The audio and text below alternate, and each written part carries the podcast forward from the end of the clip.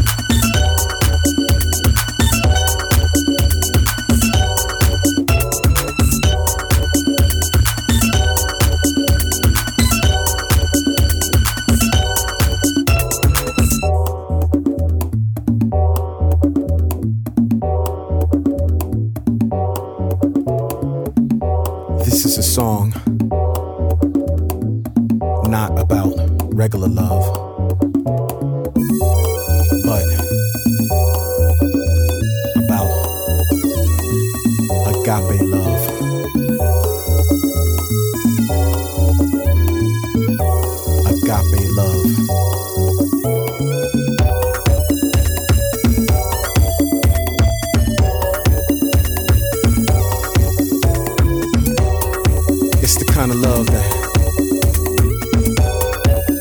comes from God. It's not set on emotions or what you think you should do or what you could do. It's what you gonna do by the word. Yeah, now that's agape.